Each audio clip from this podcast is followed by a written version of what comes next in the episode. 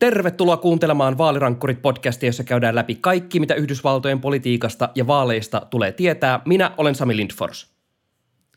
Tänään meillä on kaikki, mitä Yhdysvalloista tulee tietää, eli uskontoa, aseita ja ihan vähän liittovaltion hallinnon purkua. Minä olen Tuomo Hyttinen ja tänään on 18 viikkoa vaaleihin. In 47 months, I've done more than you've done in 47 years. She thinks we're the problem. I think they're the problem. What we need is a solution. Wow! All the networks! Dude, That was one of the weirdest interviews I've ever conducted. You're talking about the witch hunt? I hear it's a joke. The fact is that everything he's saying so far is simply a lie. Tämä on Vaalirankkurit podcast. Alkuun sellainen pieni disclaimeri, että mehän Samin kanssa nauhoitellaan tätä kotistudioista tätä podcastia ja edellisen jakson ja tämän jakson nauhoituksen välissä kävi sillä tavalla onnellisesti, että meille on syntynyt vauva, niin hyvä kuulija, jos sinne asti kantautuu jotain kitinän itkun tai jokeltelun tai naurun ääniä jopa, niin tota, sille on ihan ymmärrettävä syy. Tämä on aivan upeeta katsotaan saadaanko jo tässä vaiheessa debyytti Vaalirankkurit podcastissa. Kaikki laittamaan onnitteluja Tuomon Twitter-seinälle. Add a girl, hyvin synnytty. Onneksi olkoon vielä koko perheelle. Ja tota, tämän disclaimerin myötä lähdetään purkamaan sitä, mitä luvattiinkin viime jaksossa. Eli tsekataan niitä korkeimman oikeuden muita päätöksiä tämän aborttipäätöksen lisäksi, mitä sieltä tiputeltiin, koska sieltä tosiaan annettiin aika paljon sellaisia päätöksiä, joilla on isoja vaikutuksia ja potentiaalisesti vieläkin isompia vaikutuksia siihen, miten Yhdysvalloissa lakeja säädetään ja millaisia oikeuksia itse kullakin on.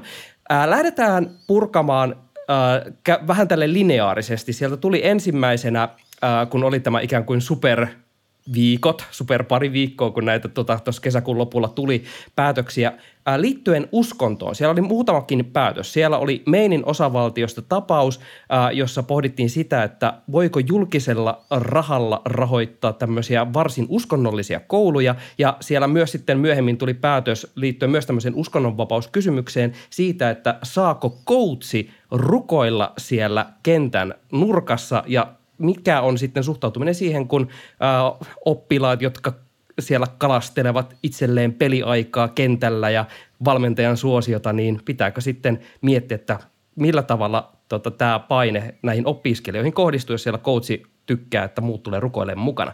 Tuomo, lähdetään purkamaan tätä uskontokeissiä. Millaisista tapauksista näissä oli kyse? No tässä Meinin tapauksessa ö, joka on nimeltään Carson, niin tässä oli kyse kahdesta perheestä, jotka lähetti lapsien tällaista uskonnollista opetusta antavaan yksityiskouluun. Ja nämä yksityiskoulut eros äh, muista äh, Meinin osavaltiossa olevista yksityiskoulusta siinä, että äh, Meinin osavaltio tuki näitä muita kouluja.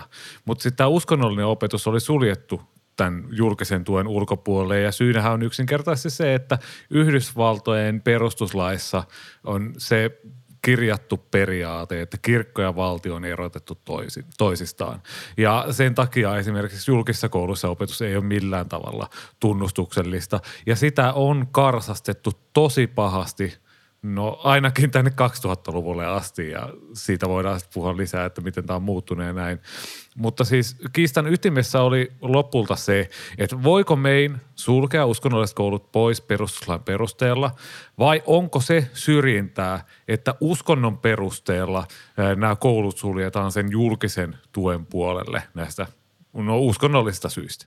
Tämä oli mun mielestä siitä mielenkiintoinen keissi, että mulla tuli semmoinen mind-boggle-tilanne tätä keissiä ajatellessa, koska yhtä aikaa tuli semmoinen, että niin, että Yhdysvallathan on maa, jossa tota, näin niin lähtökohtaisesti valtiokirkko on haluttu erottaa toisistaan, mutta sitten samaan aikaan se uskonnollinen hype koko maassa on niin runsasta ja hurjaa välillä, että alkoi miettiä, että hetkinen, että, että mä en jotenkin tiedä, että mihin suuntaan mä niin lähtisin näissä ajatuskuluissa, niin kun ää, tätä keissiä lähti just pohtimaan. Ää, miten korkein oikeus ja etenkin sitten nämä konservatiivituomarit sitten tuli siihen ratkaisuunsa tässä tapauksessa? No se tosiaan se konservatiivi enemmistö, eli kaikki kuusi tuomaria äänesti tämän puolesta, että tämä on niin kuin syrjintää, tämä mitä mein harjoittaa tässä näin.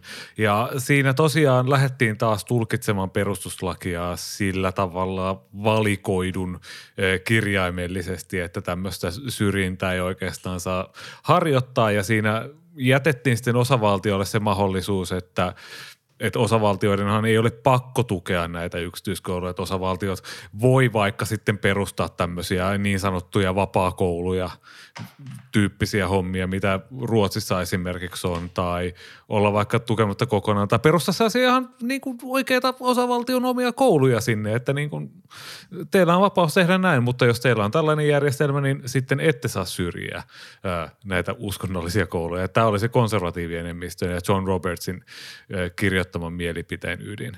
Sitten taas liberaalivähemmistö huolestui siitä, että nyt tällä julkisella varoilla faktisesti tuetaan sitä uskonnonopetusta osavaltiossa.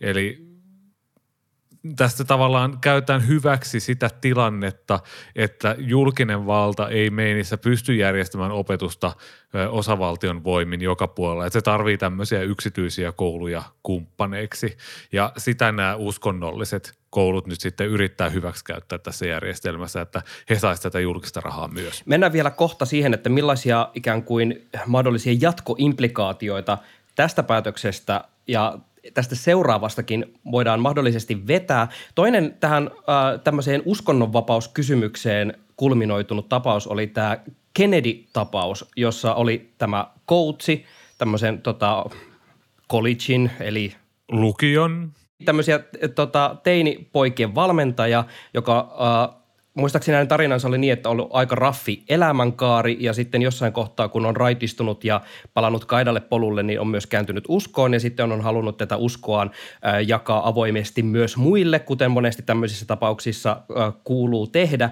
Ja sitten alettiin järjestää tällaisia rukoushetkiä. Hän piti aina sitten näitä rukoustuokioita siellä kentän kulmalla ja sitten opiskelijat alkoivat liittyä näihin mukaan ja tota, lopulta hänet erotettiin, koska äh, katsottiin, että tämä ei ole sellaista toimintaa, mitä neutraalia, äh, sekulaaria opetusta tarjoavalta koululta sopisi odottaa, niin millä tavalla tätä keissiä lähdettiin purkamaan? No sitten taas tämä meni 6-3 näiden konservatiivien äänillä tämän valmentajan puolelle, koska ää, nämä rukoushetket tapahtui pelien jälkeen. Ja korkein oikeus katsoi, että sitten kun se peli on ohi, niin sen jälkeen se koulun tilaisuus on ohi ja valmentaja ei ole enää koulun palveluksessa, että sen jälkeen valmentajat ja kaikki muukin koulun henkilökunta voi vaikka, en mä tiedä, siis lähteä ravintolaan, tsekata e-mailit puhelimesta. Tämä oli siis Neil Gorsuchin kirjoittama mielipiteen pointti, että voi vaikka tsekata mailit, mutta voi siis tehdä ihan mitä tahansa, eikä julkinen valta pysty siihen puuttumaan, jolloin tämä rukoilu siellä kentällä on sitä vapaa-aikaa, johon julkinen valta ei voi niin millään tavalla puuttua kun taas sitten taas tämä liberaali vähemmistö katsoi tässä eriävässä mielipiteessä, että niin tota, tosiaan siellä on ollut nämä kaikki joukkueen jäsenet, no ei tee kaikki, mutta ainakin hyvin suuri osa, että se näyttää enemmänkin sellaiselta messulta kuin sellaiselta pieneltä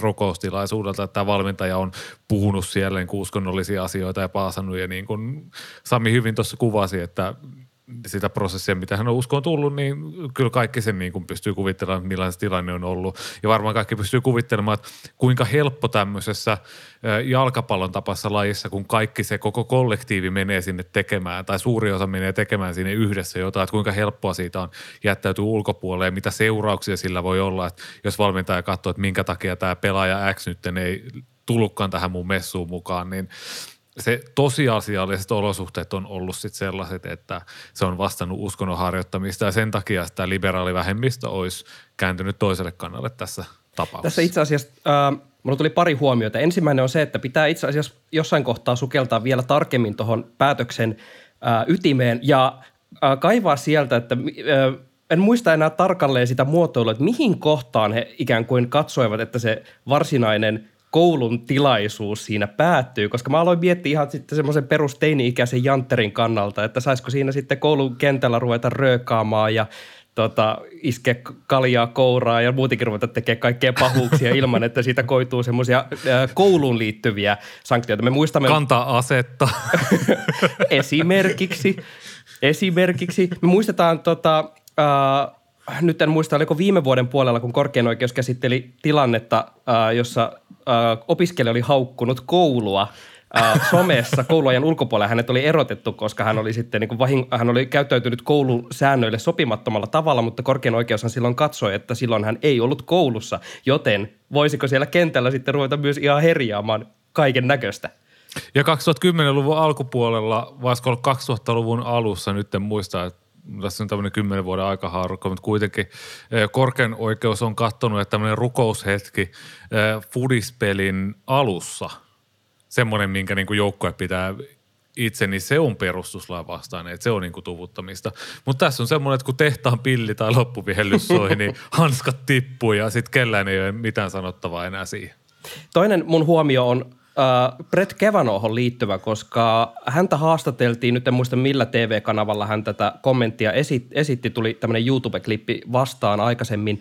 Äh, hänhän on siis äh, oliko hänellä tota, tyttäriä tai poikia, nyt en muista, että kuitenkin hän valmentaa siis niin lastensa tota, koulujoukkuetta ja on niin tosi pitkään ollut niin valmentaja skenessä. Ja hän itse asiassa silloin antoi ymmärtää hyvin vahvasti, että niin just sen ongelmallisuuden, joka tuohon valmentajan toimintaan liittyy, koska hän itse tietää, miten paljon ne nuoret haluaa sitä hyväksyntää ja tavallaan saada niitä mahdollisuuksia siellä kentällä, että tavallaan siinä muodostuu se asema siihen, että – ää, tehdään ikään kuin mitä vaan, jotta miellytetään sitä valmentajaa, jotta saadaan sitten mahdollisuuksia vaikka edetä ihan ammattiurheilijaksi ja muuta, jonka takia just, että valmentajan täytyy olla niin kuin tosi pääkylmänä siinä, että ei niin kuin synny tämmöisiä mahdollisuuksia, jossa joku jää ulkopuolelle just sen takia, että hän ei pysty tekemään jotain, mitä ne muut vaikka pystyy, mikä ei tavallaan liity varsinaisesti siihen urheilusuoritukseen, mutta kääntyi kuitenkin sitten, ää, en mä tiedä, ehkä tietyllä tapaa kuitenkin linjakkaasti, että kun uskonnonvapautta nyt puolustetaan, niin sitten sitä puolustetaan niin ihan loppuun asti kaikista huolimatta.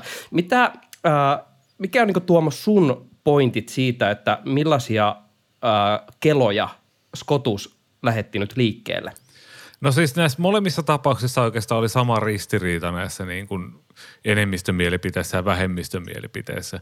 Et korkeimman oikeuden konservatiivit tulkitsi perustuslakia uskontomyönteisesti ja hyvin silleen niin kuin taas otettiin se, että mitä silloin 1700-1800-luvulla on kirjoitettu ja sitten katsottiin, no eihän täällä nyt sanota mitään pelin puoliajasta ja okei, okay, that's it, että se on vapaa-aikaa.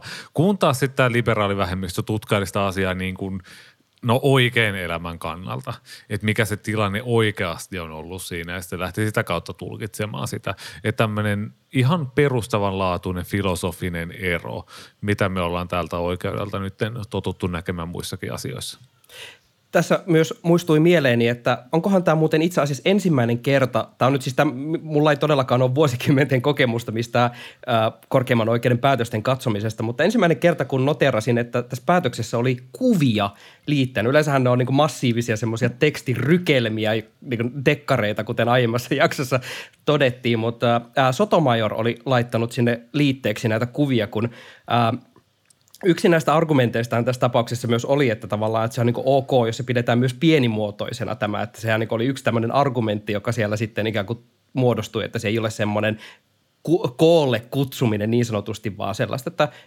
pari tyyppiä vetäytyy sinne hissukseen rukoilemaan, jos näin haluaa. Ja nämä Sotomajorin kuvat oli sitten tällaisesta, ne on siellä keskellä kenttää, porukka polvistuu ja tämä valmentaja Kennedy oli siellä nyrkki pystyssä kutsumassa porukkaa koolle. Että se oli kyllä tota, tota, kuvat oli kyllä tässä semmoinen äh, enemmän kuin ne tuhat sanaa. Koska Joo, siis hyvin, hyvin sellainen niin kuin amerikkalaisesta elokuva TV-skenestä semmoinen ison ottelun semmoinen fiilis, että nyt niin kuin tapahtuu. Joo, si- siinä oli niinku todella, ja se kuva itsessäänkin oli just sellainen, että tota, mä näen jo sen leffajulisteen, joka tuosta tota, varmaan jossain kohtaa tehdään. Mä en yhtään nimittäin yllättyisi, että tästä jotain ä, tulee. Mutta sitten tota, tämä Mainin tapaus on mun mielestä myös silleen mielenkiintoinen, koska tää, niin nämä molemmat tapaukset just purkaa tavallaan just sitä ajatusta siitä, että se uskonto pitäisi pitää siitä koulusta niin kuin mahdollisimman erillä. Että tässä on tavallaan kuitenkin aika semmoinen perustavanlaatuinen ajattelun muutos, joka ikään kuin nyt tuodaan mustalla, mustalla paperille – Joo, ja siis niitä päätöksiä sitten tullaan tuomaan paljon enemmän. Et vähän niin kuin siinä aborttipäätöksessä, niin tässä meidän tapauksessa avattiin se matopurkki.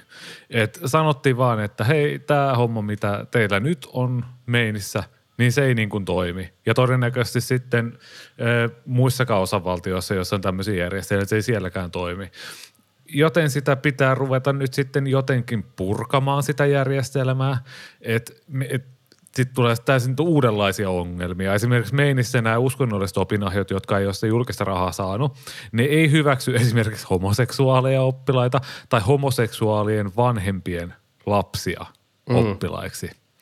Eli siis voiko niitä sitten rahoittaa julkisella rahalla? tämmöistä, tämmöistä niin kuin syrjivää käytäntöä. Ja toisaalta voisiko tämä korkein oikeus olla semmoinen, että se pakottaisi nämä uskonnolliset koulut rikkomaan vakaumustaan ja ottamaan tällaisia oppilaita sisälle?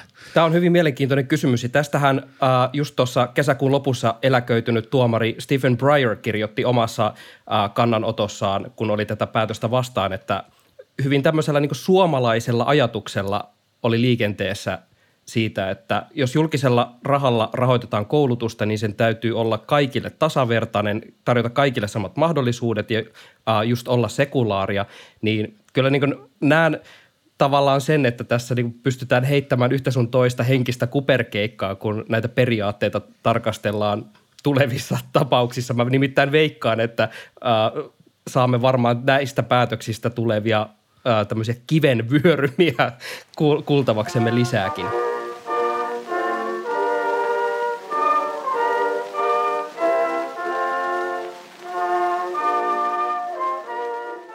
Toinen merkittävä päätös, joka sieltä korkeimman oikeuden mega isolta listalta putkahti. Tämä oli semmoinen, mistä esimerkiksi Ylen mainiossa uutispodcastissa leikkelin jaksoa tuossa aiemmin, kun pohdittiin tätä yhdysvaltalaista asekulttuuria ja aseenkanto-oikeuksiin liittyvää debattia. New Yorkin aselaki pistettiin korkeimmassa oikeudessa uuteen uskoon tämä oli niin kuin, silleen mielenkiintoinen tapaus, että ää, musta tuntuu, että se niin kuin perusperiaate, mihin korkein oikeus sillä päätöksellään ikään kuin puuttui, ei tullut ihan ehkä suoraan esille, niin kuin, tai se oli jotenkin vaikea ymmärtää, mikä oli ikään kuin se, mihin varsinaisesti tartuttiin, ja sitten tavallaan mitkä on ne mahdolliset seuraukset siitä eteenpäin. Tuomo, pistät sä nyt halki poikkia pinoon, että mitä se korkein oikeus päätti siitä New Yorkin aselaista? No se asian pihvi on tavallaan se, että tässä niin sanotussa Broom-tapauksessa tämä konservatiivi enemmistö katto ensi kertaa, että käsiaseiden kantaminen julkisessa tilassa on perustuslaillinen oikeus. Ja tästä näkyy ehkä vähän ainakin mun sosiaalisessa mediassa niin kuin, öö, pieniä väärinymmärryksiä, että siellä nyt niin kuin Desert Eaglet kädessä voi kävellä Manhattanin katuja. Siitä ei, ei tullut sellaista uh, Don Rosan piirtämään sellaista kuvaa sieltä Klondikeista, kun jengillä on kahdeksan asetta kädessä ja ammuskellaan taivaalle. Ihan tästä ei ilmeisesti ole kyse. Ei, että tämä on niin, niin sanottu niin concealed carry, et ei open carry, että niin kuin piilotettua asetta saa kantaa. Ja mitenkään siihen luvanvaraisuuteen ei puututtu, että New Yorkista ei myöskään olla tekemässä Texasia, jossa niin kuin ei tarvita lupaa tällaiseen niin kuin käsiaseen kantamiseen. Vaan tässä oli kyse siitä, että tämmöinen aseaktivisti oli haastanut New Yorkin osavaltion oikeuteen tämmöistä sata vuotta vanhasta laista, jossa rajoitetaan käsiaseiden kantamista julkisissa tiloissa vain niille henkilöille, jotka tarvitsevat asetta työssään, jotka on koulutettu sen käyttöön. Eli käytännössä poliisit, jotkut henkivartijat, tämän tyyppiset henkilöt, jotka Oliko niin siinä oikeasti... laissa määritelty jotenkin niin, että sulla pitää olla ö, perusteltu huoli omasta turvallisuudestasi, joka yleensä sitten liittyy siihen, että jos olet poliisi tai teet juuri täm, tämmöistä työtä, jossa on todennäköisyys, että ö, joudut ö, käyttämään mahdollisesti sitä asetta. Joo, kyllä näin. Ja sitten korkein oikeus katto ihan simppelisti, että tämmöinen rajoitus rikkoo sitä perustuslain toista lisäystä ja että, että se rajataan vain näihin henkilöihin, se joilla on oikeus, ja niin kuin, että perusteita ei ole muille, ja sitten se kumottiin. Ja tästä on nyt sitten syntynyt semmoinen huoli, että maailman kaikkien asaharrastajien paras ystävä, kivääriyhdistys NRA ja Vanha muut kunnon. asehullut ryhmät alkaa sitten haastaa aserajoituksia ympäri Yhdysvaltoja. Että olisiko sitä nelisenkymmentä osavaltiota, jossa on tämmöisiä niin kuin samansuuntaisia aserajoituksia. Että nyt niitä ruvetaan sitten niin kuin haastaa tuolla alemmissa oikeuksissa. Ja tässä taas mentiin siihen, mistä on jo monta kertaa puhuttu siihen, että tulkittiin tätä niin kuin perustuslakia niin kuin se on kirjoitettu sitä 1700-1800-luvun meiningillä, jolloin ei tunnettu esimerkiksi rynnäkkökiväärejä tai niin kuin tämmöisiä isoja Bouncing Magazine tämmöisiä lippaita tai edes kotiväkivallan käsitys ei ollut samanlainen kuin nykyään. Niin nyt on arvioitu, että tämän linjauksen perusteella vaan osat siitä senaatin uudesta aselaista, jotka tuli, tuliko tyyliin samana päivänä kuin tämä New Yorkin tämä käsiasepäätös tuli Tais- korkeimmasta tais tulla, joo. oikeudesta, meni senaatissa läpi, niin jopa osat siitä voisi olla niin kuin perustuslain vastaisia. ei, tämä ruljanssi ei lopu koskaan. Joo, siis tämä matopurkki alkaa kohta olla semmoinen niin kuin ämpäri, jo- josta vaan niin kuin kaivautuu kaiken näköisiä uusia lieroja sinne korkeimman oikeuden pöydälle takaisin. Se, mikä tässä mun mielestä äh, tuntui myös jotenkin sekavalta, oli se piirre, äh, tai se, se että siinä niin puhuttiin myös siitä, että rampautetaan just valtiovallan mahdollisuuksia selvittää siltä henkilöltä, että onko hänellä ikään kuin se perusteltu syy pitää sitä asettaa, että sitä niin kuin luvan tsekkaamisesta ilmeisesti tehtiin tosi vaikeaa, koska sieltä korkein oikeus ilmeisesti tuli niin, että ei, että valtiovallalle ei kuulu se, että onko sulla perusteltu syy pitää sitä asetta vai ei. Miten tämä meni? Niin siis tämän koko päätöksen semmoinen perusajatus on se, että osavaltiot ei voi syyllä millä hyvänsä rajoittaa tätä aseenkanto-oikeutta.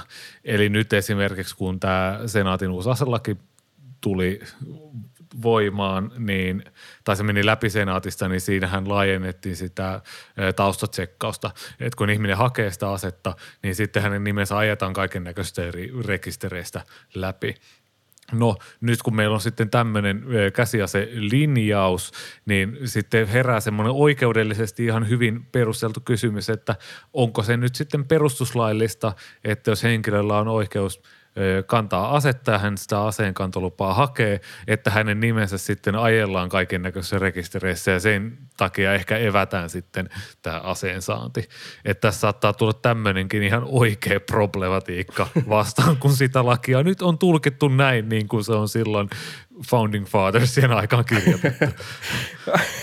Jotenkin aistin, että tässä on tämmöinen toistuva teema, joka tätä rupeaa kumuloitumaan tässä pikkuhiljaa. Joo, siis, ja siis okei, nyt siis Kavanaugh ja Roberts sanoi sitten tämmöisessä omassa mielipiteessään, joka niin kuin oli tavallaan samaa mieltä enemmistön mielipiteen kanssa, mutta heitti kuitenkin sieltä pari pointtia lisää, vähän niin kuin semmoiset Samin välihuomiot sieltä.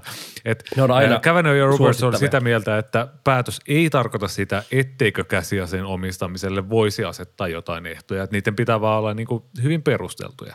Ja nyt tämän aseasian kanssa nyt kiinnittäisin huomiota siihen, että niin kuin tulevaisuudessa, että musta tuntuu, että tässä on niin kuin kolme osastoa, että on se liberaali falangi siellä yhtäällä, sitten on neljä tuomaria, eli Barrett, Gorsuch, Alito ja Thomas on siellä toisaalla, jotka on niin kuin ihan, että antakaa sikiöillekin aseet.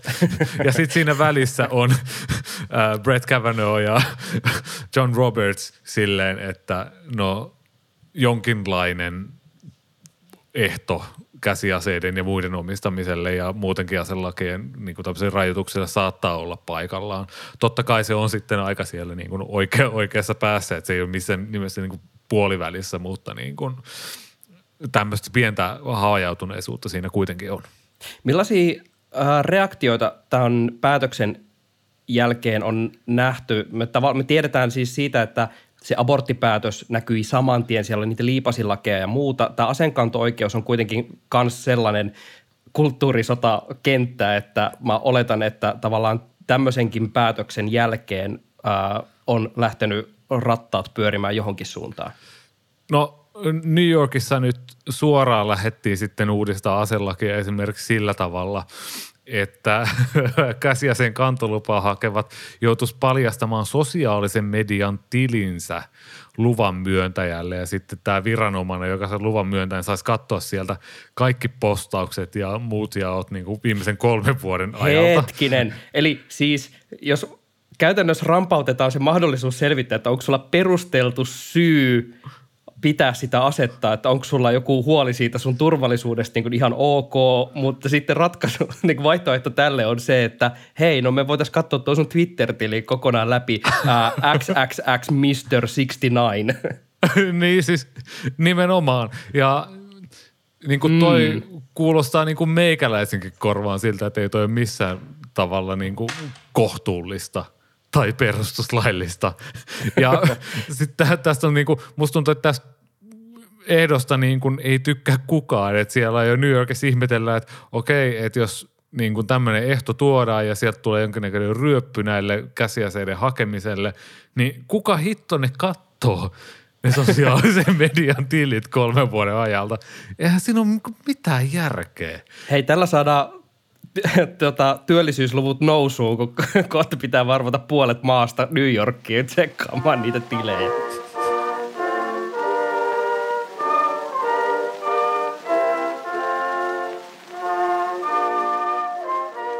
Ja lopuksi ehkä sen aborttipäätöksen jälkeen merkittävin päätös, jonka äh, korkein oikeus iski pöytään aivan tämän äh, kautensa päätteeksi. Tämä on itse asiassa päätös, josta Tuomo Hyttinen jäi minulle oluen velkaa, koska kun pohdimme, ai, että millaisia ai, päätöksiä ai, sieltä ai. tulee, tulee, niin äh, mä ennustin, että tämä päätös tulee olemaan just sellainen, että kohta ollaan taas ihan kaauksessa kaikki ja Tuomo oli silleen, että no ei ne nyt kaikkea voi nyt tehdä. Että ehkä ne palauttaa sen takaisin jonkin valmistelu. Vielä mitä? Siellä siis äh, ympäristöviraston EPAN äh, toimintamahdollisuuksia rajattiin aika lailla ja tämä tarkoittaa, että kaikki ilmastotoimet ja muut tulee olemaan merkittävästi vaikeampia nyt jatkossa. Äh, Tuomo, lähdetkö purkamaan tätä sun tota oluttappio-keissiä, että mitä se korkein oikeus käsitteli ja mihin me nyt tultiin tämän päätöksen myötä? Joo, siis tämä epätapauksessa se pihvi on siinä, että kuinka laaja toimivalta tämmöisellä ympäristönsuojeluvirastolla on ympäristön suojelussa. Tämä pohjaa jo sinne 1970-luvulle, kun Richard Nixon itse asiassa sääti tämmöisen Clean Air Actin, joka oli aikanaan siis maailma, maailman edistyksellisin ilmastolaki, jossa niin suojel, suojeltiin ympäristöä siis aivan ennenkuulumattoman laajalla tavalla. Ja siinä oli piilottu muistaakseni tämmöinen pykälä kuin 111a, jossa niin kuin hyvin väljästi annettiin liittovaltiolle valtaa silleen, että hei, että niin kuin voitte ohjeistaa niin kuin ympäristöviranomaisia tekemään kaikkia asioita.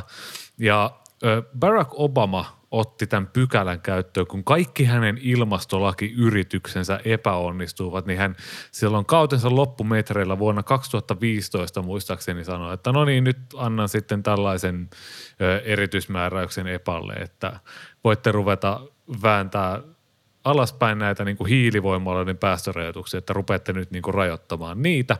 Ja tästähän siis Länsi-Virginia muun muassa ja muita tämmöisiä punaisia hiiliosavaltioita.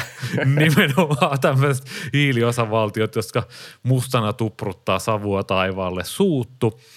Ja tämä asia vietiin oikeuteen siis ennen kuin sitä ehdittiin ottaa käyttöön. Että niin kuin, tätä, näitä todellisia vaikutuksia ei ole niin kuin nähty missään, vaan tämä, tämä on ollut niin kuin myllännyt vuosikausia tuolla oikeuskoneistossa.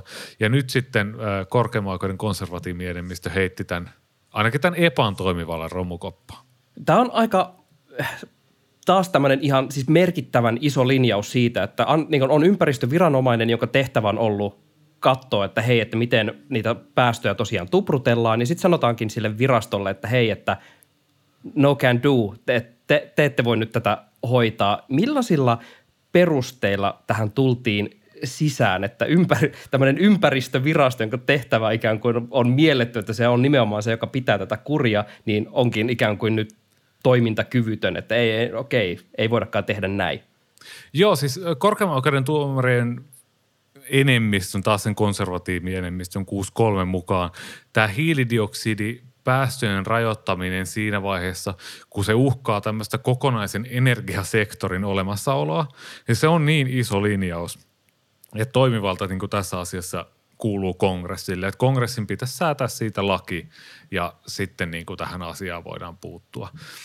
Sitten taas sieltä todellisuudesta lähti tämä eriävä mielipide näiltä liberaalituomareilta, jotka oli silleen, että joo, että ilmastotoimien arviointi on helkkarin monimutkaista ja joo, ja kongressihan ei niin kuin toimi, että niin kuin ilmastolakia ei pysty säätämään ja, ja kongressi on aiemminkin kattonut tällaisessa niin sanotussa Chevron-periaatteessa, että tämmöisissä monimutkaisissa kysymyksissä – kongressilla ei ole sellaista asiantuntijuutta, mitä tämmöisellä asiantuntijavirastolla on, joten ilmastonmuutos on kuitenkin ehkä maailman monimutkaisin tämmöinen ilmiö, jossa kaikki vaikuttaa kaikkeen.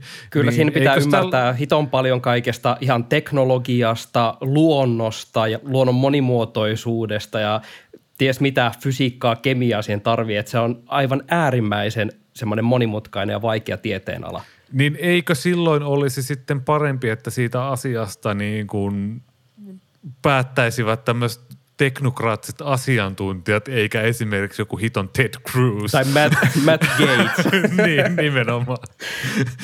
Mutta siis totuus on se, että ilmastonmuutoksen torjunta Yhdysvallassa on yhä hankalampaa. Että kongressi ei toimi, kello tikittää.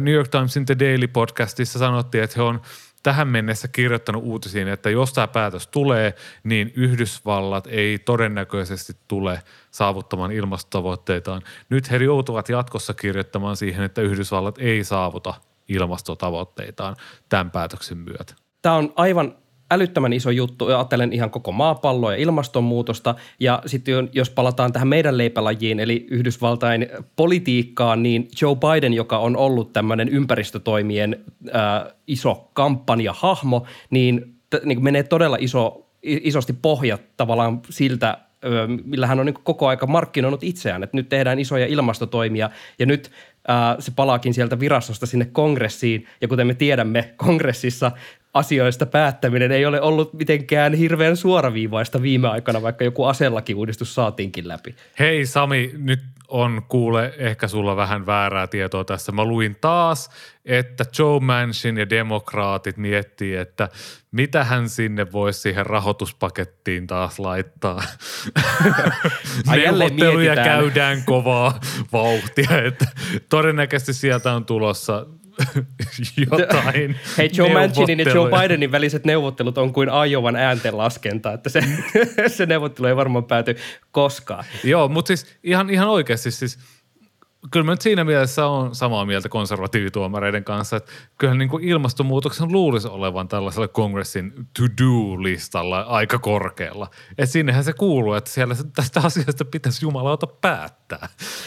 Joo, siis mä, mä tavallaan hahmotan tässä niin kuin logiikassa kyllä koko ajan sitä, että ää, palautetaan sitä päätöksentekoa sinne kongressiin, kuten esimerkiksi vaikka aborttikysymys, että onhan tässä koko aika ollut ihan naurettavaa se, että tämä valtio ei ole kyennyt kaikkina näinä vuosikymmeninä ja vuosisatoina lyömään mitään lai, niin kuin lakipykälää siitä, että miten se abortti pitäisi tehdä, vaan sitten siellä on tämä ää, velhojen neuvosto korkealla vuorella, joka sitten aina heittelee sieltä ää, kiveen hakatuilla kirjaimilla jotain linjauksiaan, että tavallaan periaate on hyvä, mutta sitten tota, tämä poliittinen kulttuuri ei tavallaan ehkä myöskään ihan hirveän hyvin tue ikään kuin sitten sitä, että jos kongressin pitäisi päättää tästä kaikesta.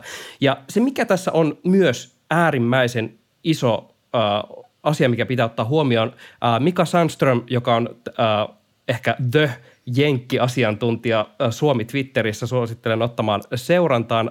Hän mikäli kuuntelee, niin paljon terveisiä. Kiitos linkistä. Hän linkitti Washington Postin jutun, jossa otettiin tämä tämmöinen iso kuva huomioon siitä, että voiko itse asiassa tämä päätös romuttaa koko liittovaltion idean – ja viedä siltä toimivallan. Tämä oli mun aika järisyttävää.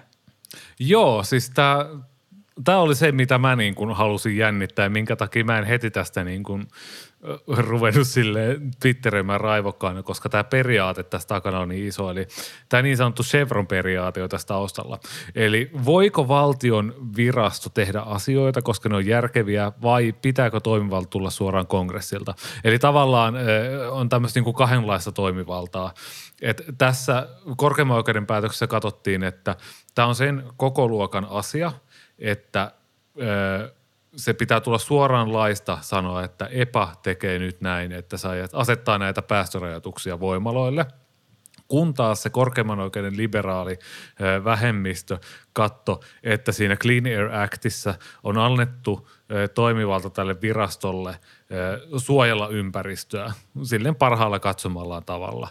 Ja tämä Chevron periaate on tavallaan semmoinen, että jos se virasto, EPA tässä tapauksessa katsoo, että tämmöinen hiilivoimaloiden päästörajoitukset on tarpeen luonnon suojelemiseksi, niin sitten se voi tehdä niin, koska se on niin kuin hyvin perusteltu ja rationaalinen päätös.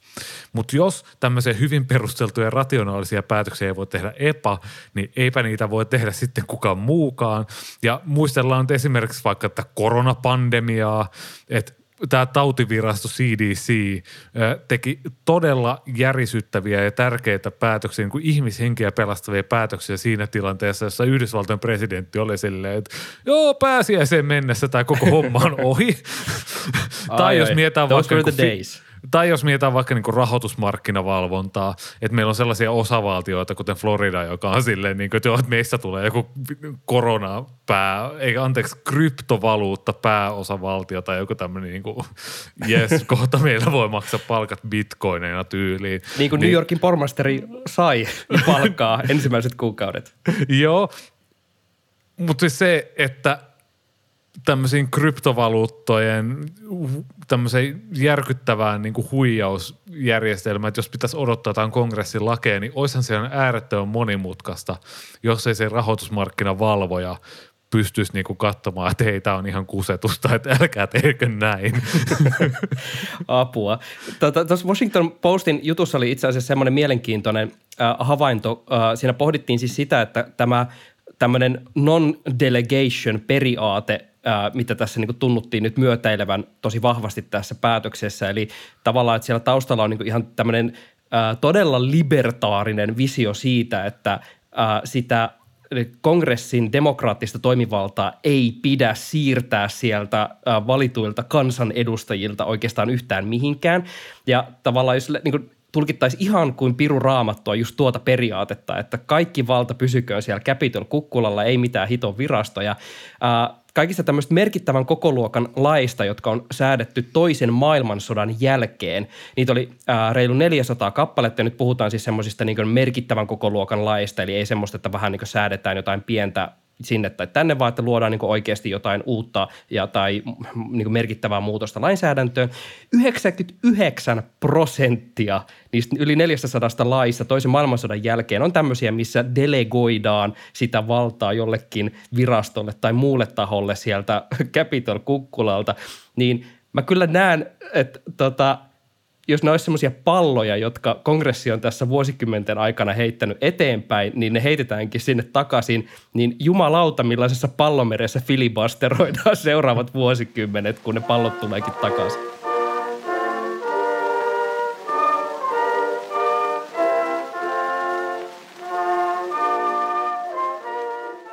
Kaiken takana on twiittiosiossa mennään ajankohtaiseen uutiseen ja tota, eräänlaiseen jäniskevennykseen ää, tällä kertaa. Nimittäin ää, viime yönä satuin heräämään ja törmäsin useisiin Elon Musk-twiitteihin. Ää, tuore uutinenhan siis kertoo, että Elon Musk on ää, vetäytynyt tästä Twitter-diilistään, joka tota, piti toteutua 44 miljardilla dollarilla. Ja kun vastikään on uutisoitu siitä, että hänellä on ollut tämmöisiä lehtolapsia vähän siellä sun täällä työntekijänsä kanssa saanut salaa tässä vastikään kaksoset. Ja tämän jälkeen Twitter täyttyi tämmöisistä pull-out-vitseistä myös. Washington Post aluksi oli otsikoinut, että Elon Musk pulls out of Twitter deal, joka oli myöhemmin muutettu muotoon uh, backs out of Twitter deal, nössöt. Uh, tähän äh, tämmöiseen Elon Musk pull-out-vitsi äh, häröilyyn tuli heti myös uusia kulmia, kun itse vitsi ehti vanhentua jo melkein heti kättelyssä, niin brittilehti Telegraph taas aloitti tämmöisten kuumien otteiden sarjan. Äh, siellä on kolumnisti Michael Deacon kirjoittanut tekstin, josta on äh, tässä tweetissä jaettu tällainen saateteksti. Without delay, the government must invite Mr. Musk to come to Britain and impregnate as many of us as possible. Being rich, well educated, and mind bogglingly fertile, he should solve our problems in no time, writes Michael Deacon.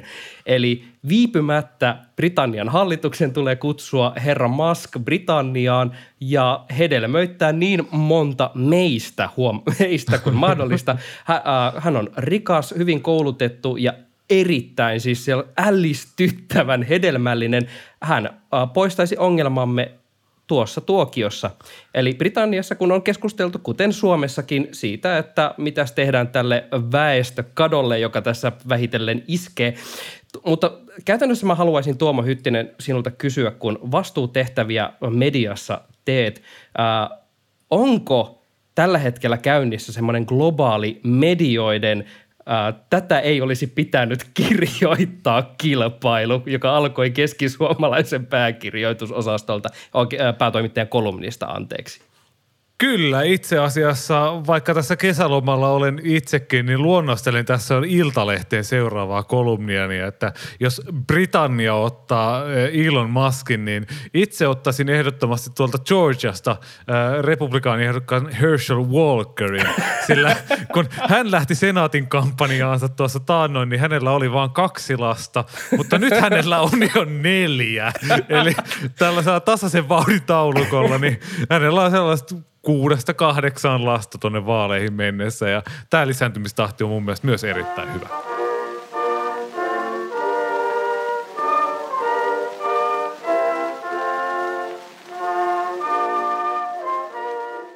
Kiitos, että kuuntelet Vaalirankkurit podcastia ja muistutuksena, että vertaistukea kaikkeen, mikä mietityttää kaikessa rapakon takana tapahtuvassa, löytyy osoitteesta twitter.com tai Twitter-mobiiliaplikaatiosta. Sieltä löydät meidät at Tuomo Hytti, at Sami Lindfors ja at Vaalirankkurit. Jos siellä para-aikaa purat jotain byrokraattista ongelmaa, kuten toimivaltaa ilmastonmuutoksen suojeluun tai oikeastaan ihan mitä tahansa jännempääkin, niin tuota, kerro meistä jollekin ihmiselle siinä lähelläsi.